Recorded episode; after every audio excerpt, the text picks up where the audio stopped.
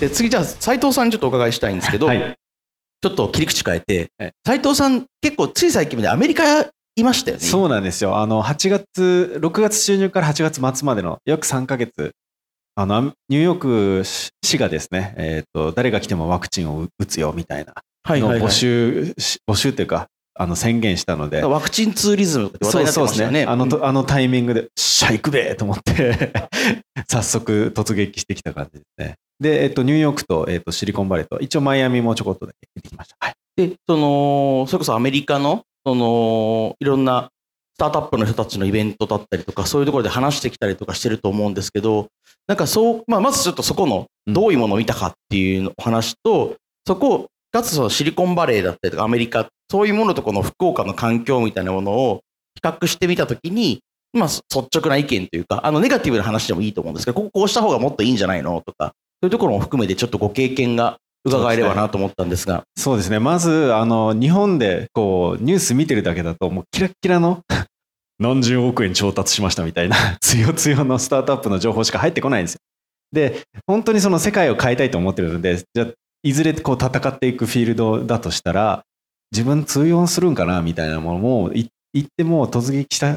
体験した方がいいわと思って、まあ、そういう意味で、えっと、足を運んだっていうところがあります。で、まあ、実際に会えたのが、まあ、例えば、えー今チーム3人で資金調達額で言っても、今日本ってすごい額が大きくなってて、もう何千万でも全然びっくりしないみたいな感じなんですけど、ちょうど似たような、例えば2000万とか3000万とかスタートアッププレシード最初に調達する額として似たような感じの人たちにすごい会えたりとか、まさに今週シリーズ A クローズしますみたいな、あの、チーム23人で、あの、サンフランシスコダウンタウンにオフィスがあってみたいな、そういう人たちも見れたりとか、なるほど。あとはやっぱり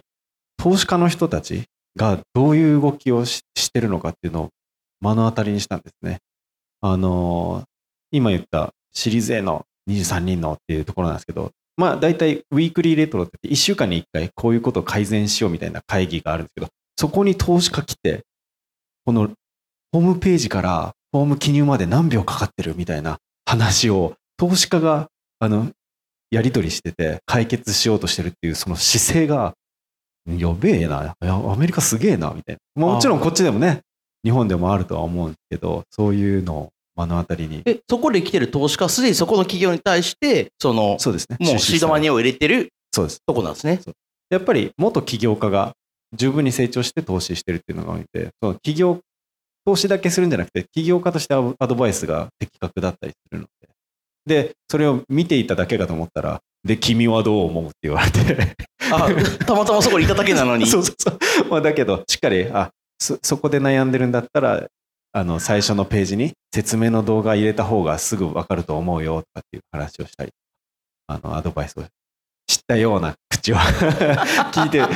みたりしました。そうですね。サンフランシスコでそういうことがあったっていうのと、あとは、そうですよ。なんか今の話聞いてて、なんかサンフランシスコでスタートアップとか言うと、なんかもうみんなこう、ね、成功に向けて、なんかこう、キラキラしてる感じの、うん、あの、やっぱ目立つ例が多いじゃないですか。で、そういうものは目目に入りがちだし、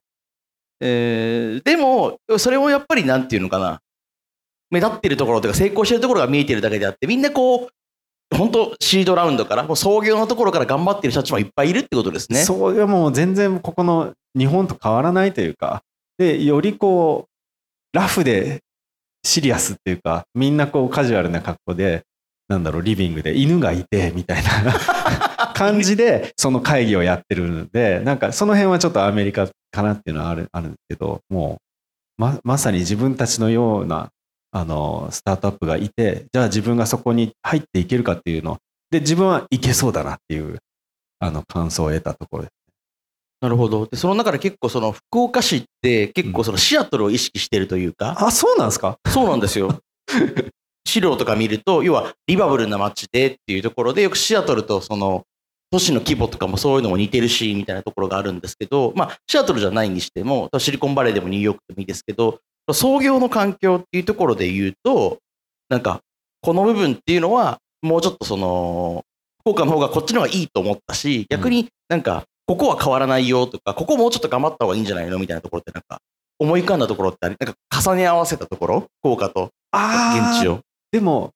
ぶっちゃけめっちゃいいっすよ、福岡は。改善点っていうよりは、むしろ尊敬できるところの方が多くて、なるほど。まあ、例えば、福岡で起業するってなった時に、まあ、FGN ところっていうところがあるらしいぞっていうのがまず検索で見つかって、で実際行ってみると、何ですかね、入り口でアメリカだとガードマンがいて、アポイント取ってるかみたいな 感じで止められるんですよ。と、と、取ってねえっすみたいな。出直してきますみたいな。で、実際ホームページみたいなの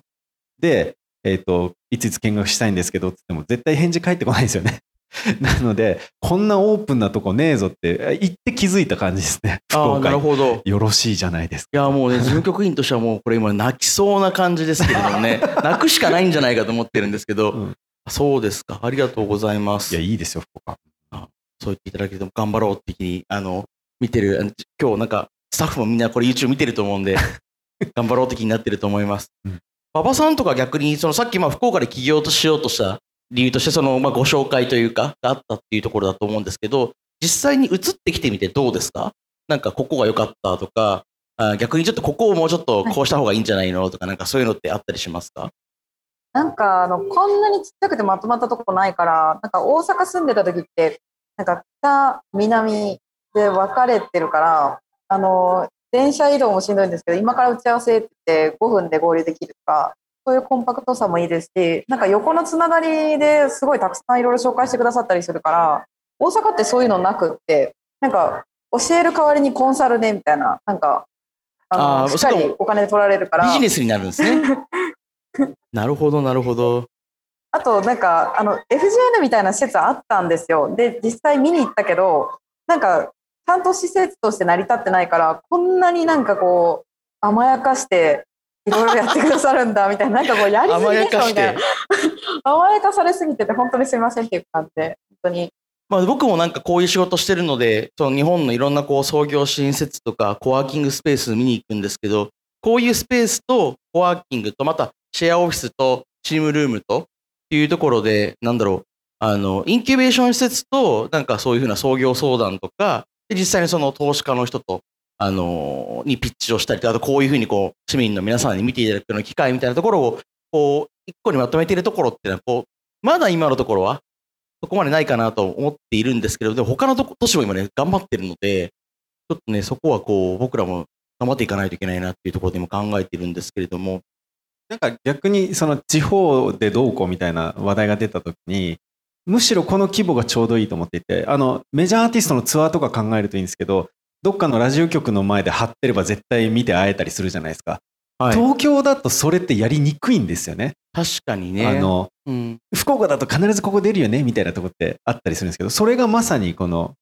場所でなんかいろんな投資家さんでもそうですしいろんなイベント自体もそうですしななぜか市長はしょっちゅう来るわそう、あの、会える市長ってすごいですよね。うん、確かに。まあでもそうそういう感じでここを押さえときゃ大体まあ通り道になってるからっていうのはもう間違いないですね。なんかずっと褒められてて、なんかそれ、これで本当にいいのかみたいな、なんかそういうふうなこうトークセッションになってますけど、その中でじゃあ今後、まあその皆さんの挑戦というか、まあせっかく今 FGN に拠点を置いていただいているので、まあもちろん、あの、福岡でっていう話でもいいんですけど、これから先どういうふうな挑戦をしていこうと思ってるかっていうのをちょっと最後にちょっとお伺いしたいなと思ってるんですけど、じゃあ順番今度逆に馬場さんからちょっとお伺いしてよろしいですか？えっと、今、そのフェムテックって日本の企業は9割ぐらいが女性で、で、あの、既存の技術とか製品を応用して作ってるものが多くて、なので、海外の新しい、もう、ガチガチのテック系のトイとかも作りたいですし、なんか本当の意味で女性の健康課題の解消っていうところで、あの、本当クリアできるような製品を作りたい。あとは、こういう東京の、こういったイベントのように、あの地方の方でもあのフェムテックのイベントをやりたいなと思っていてまだまだ地方ってフェムテックって女性がもう全然知らないとかなんか月経に対してのプロダクトがこんなものがあるっていうのは全然知らないからなんかワクワクするようななんかそういうものを東京から福岡にあの届けていきたいなと思います。ありがとうございます。じゃあ続いてじゃあ斉藤さんお願いします。そうですね。えっと、例えば昨日でいう投げ銭とかもそうなんですけど、日本ってそういうのにちょっと法律が厳しいっていうところがあって、なるほど。なので、あの、まあ、芸術全般結構盛んなアメリカ自体にも直接、あのアプリを投下していきたいなと思って今準備を進めてます、もうだからもう市場というか、ユーザーをもう別に日本に限ってなくて、海外に出ていこうっていうことですね。そうですね。もう実験の意味でもそうですし、あの、どんどん、あの、せっかく言語を超えて挑戦できることをやり始めたんだから、あの、やらまいかじゃないけど、やったろうじゃないかと。おなんか急に静岡来ましたね、やらまいか。はい。そんな風に、え今、今とりあえず、えー今年の年末に向けて、向こうでの US での法人立ち上げ、今動いてあ、もう US 法人まで考えてる。考えてます。はい。えー、すごい。あその話僕初めて聞きました。頑張ります。こういうのやるからやっぱね、エンターテイナーですよね。なんかすごいなと思って見てますけど、かじゃあ勝木さんお願いします。もう僕も旅って世界共通なので、まあ、世界チャレンジしたいなとは思っているんですけど、まあまずはこう、福岡でまだ足りてない何かっていうと、なんかビッグテックが生まれてないっていうのはあると思ってるんそうですね。いわゆるビッグテック。あの、たくさんテクノロジーの会社で、あのー成功してるところはあるけれども、いわゆるその、 GAFA 的なね。そうですね。はい。メルカリみたいな。はいはいはいはい。生まれてないと思ってるので、で、僕は結構見てて思うのが、福岡で起業するけど、東京に行って大きくなるみたいなのは結構あるあるだなと思って、ずっと福岡にいて大きくなるってあんまりなんか聞かない気がしてるんですね。うんだから、なくはないですけどね。はいうん今僕ら2人でやってて、プロダクト作り始めて、まだ2回しか会ってないんですけど、直接。だからずっとずオンラインでやってて。え？そうなんもともと知り合いではあるんですけど、はい作り始めてから、まあ、ずっとコロナだし、別にインターネットでつながるし、会わなくていいじゃんっていう感じで、ズームでしか会ってないので、まあうちうちもです。うちもです。そうですよね。うんそんな感じで、メンバー会ったことない。まあ、世界見つつ、福岡ででかくなりたい。そうか。いや、いや逆にですよ、うんそのココロナによってそれが当然になってよかったなと思ってて確かに今日もね、こういう形で東京から登壇してますからね、ズームでね。ああ、なんかその、形上僕も理解できるんですよ。で、普段僕もズームとかで打ち合わせとかをずっとやるから、で、東京とか大阪の人と打ち合わせをするから、その、できるんですよ。意思疎通とかは。だけど実際そのプロダクトを作って、いわゆるその創業期というか、まあ、まさに MVP に向かって、うん PMF に向かっていく中で、そういう一緒にやっていく中でもそのズームとかそういうのにつながっていて作れていってるってところなんですね。でまさにそのボヌルさんみたいになんかさっきのクラウドファンディングみたいな数字が出ててでまあプロダクトマーケットフィットがこう見えてきているみたいになった時に最初の壁さえ突破してしまえばアメリカの起業家と話したんですよねまあ今コロナになってどうリモートでもう資金調達始まってるじゃないかっていうなった時にどこにいてもいいのかっていうのは最初に火がつくとこだけは一緒にやろうって言っててそれ以外はまあ好きにやってみたらっていう感じで結構もうそういう空気になってきてるんだななるほど。じゃあ福岡良くないっていうなるほどね。いや、もうこれみんな泣いて喜んでんじゃないですかね。はい。ではもうそろそろ時間なんですけれども、最後にじゃあ皆さんに一言ずつ、じゃあこれからですね、えっ、と、3人とも起業家なので、えっ、と、これから起業しようとしてる皆さんに、まあ福岡に限らずですけど、何かメッセージとか、ね、普段送られる側だと思うので、えー逆に今日は送る側になってみてほしいなとあそういうことはい思います。えーそうですねさっき企業登記とかいろいろ手続き簡単っていう話はあったんですけど実際にやってみるとその企業登記した時から寿命始まっちゃうので逆に言うと、えープロダクトマーケットフィットっていうかこれ絶対売れるべっていうさっきのクラウドファンディングみたいな確証がつかめるまでは起業するなと 僕はあのアドバイスいい意味でしたいと思います。あのじゃないとずっと迷っ僕もそうだったんですね。去年違うプロダクト作ってました。で全然なかなかあの広がっていかないなみたいな。その間にどんどん寿命もお金も数数えていかないといけないし。あの、カンファレンスの時間調整をするやつ？そうそうそう、まあ、全然諦めてないですよ。まあでもあの企業登記した時からその寿命って始まるっていうふうに思ってるのであのもちろん起業したい人いっぱいいると思いますけれどもその前にたくさんできることがあるっていうのとその前をたくさん支援してくれる人いっぱいいるのでぜひあのいろんな人に聞いてあの挑戦してみてほしいなと思います。はい、じゃあ勝井さんお願いします。はい、まあ、今の聞いて、まあ、ごもっともだなとも思ったんですけど僕はどっちかというとなんか起業っていうと成功か失敗かみたいな考え方を結構すると思うんですけど僕今仮に今パッカー作って失敗したとしても今の経験めちゃくちゃ生きるしなんかまあ分かんないですけど Facebook ぐらい入れるんじゃねえかぐらい思ってるんですよ。なるほど。だからやってみるとやんなきゃいけないこと無限に出てくるからなんかめちゃくちゃ成長するんで別にスタートアップじゃなくてもいい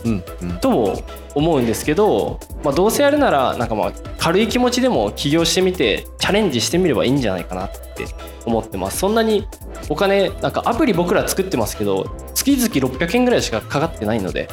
全然誰でもできるんで維持費ね。維持費。まあ、でもそういう経験がある人確かに失敗したらもう即戦力っていうのは分かってるしなんか旅のその記録とかもそうだけど一緒になんかややれるべっていうのをすぐ思いつくのでもう気軽に起業した方がいいよね。なるほど。気楽にはい。じゃあ最後馬場さんよろしくお願いします。そう100社いたら3社しか残らない時代になぜ自分が始めて生き残れると思ってるのかってそもそもあの始める前からすごく準備してでそこから起業しようみたいな人多いけど何も知らないところから起業しちゃったらもうあとやるしかない。であの第三者割当増資終わってるけどそれは返さなくていいものみたいに思われてるけどもうそれだけ出資してもらったら返さないといけない。なんかもう始めたからにはあの走り切るしかないんだってだからやりたい思いがあるんだったらもうやるしかないでももしこれがうまくいかなかったらすごく惨めな人生を 歩まないといけないだから一番やりたいこととビジョンに向かってただひたすらやっていくしかないので私は女性は特にやりたいことを準備するよりもいろんな人に会って起業した方がいいと思いますはい、最後に非常に力強いお言葉をいただきました。というところで、えー、とお時間になりましたので、えー今日のセッションですね、ハロー FGL ニューカマーズ福岡に起業してみた、ここまでとさせていただければと思います。えー、と登壇者の皆さんに拍手をお願いいたします。皆さんありがとうございました。